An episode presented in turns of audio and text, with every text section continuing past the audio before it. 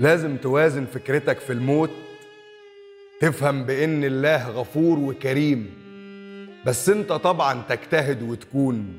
في الدنيا عايش ملتزم وسليم. ما تعيش يائس من حساب الله وما تعيش تغلط. ضامن إنه رحيم. في ناس تعيش الدنيا عرض وطول ويقولوا لما نموت هيرضينا. لو مهما نغلط في الحياة راجعين عليه وساعتها يغفر كل بلاوينا.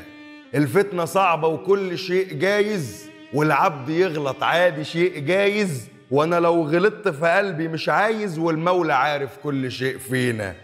متعشمين في المغفرة إزاي هيخزينا؟ وفي ناس تشوف ربك بعيد والجنة مش ليهم خلاص. ارتكبوا ذنب وعاشوا بيه ومستنيين يوم القصاص. وكأن رحمة ربنا مش هي مش هيشوفوها في عمرهم. وكأن رحمة ربنا من المستحيل تقبل بعاص. ولا دول شافوها بشكل صح ولا دول كمان. الفكرة تسعى وتجتهد.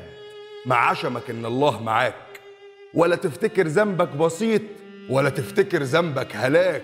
في النص بين كونك صحيح وبتشتغل على آخرتك وما بين يقين في الله كبير إنه هيغفر لك. هناك الأصل تتوكل ما تتواكلش.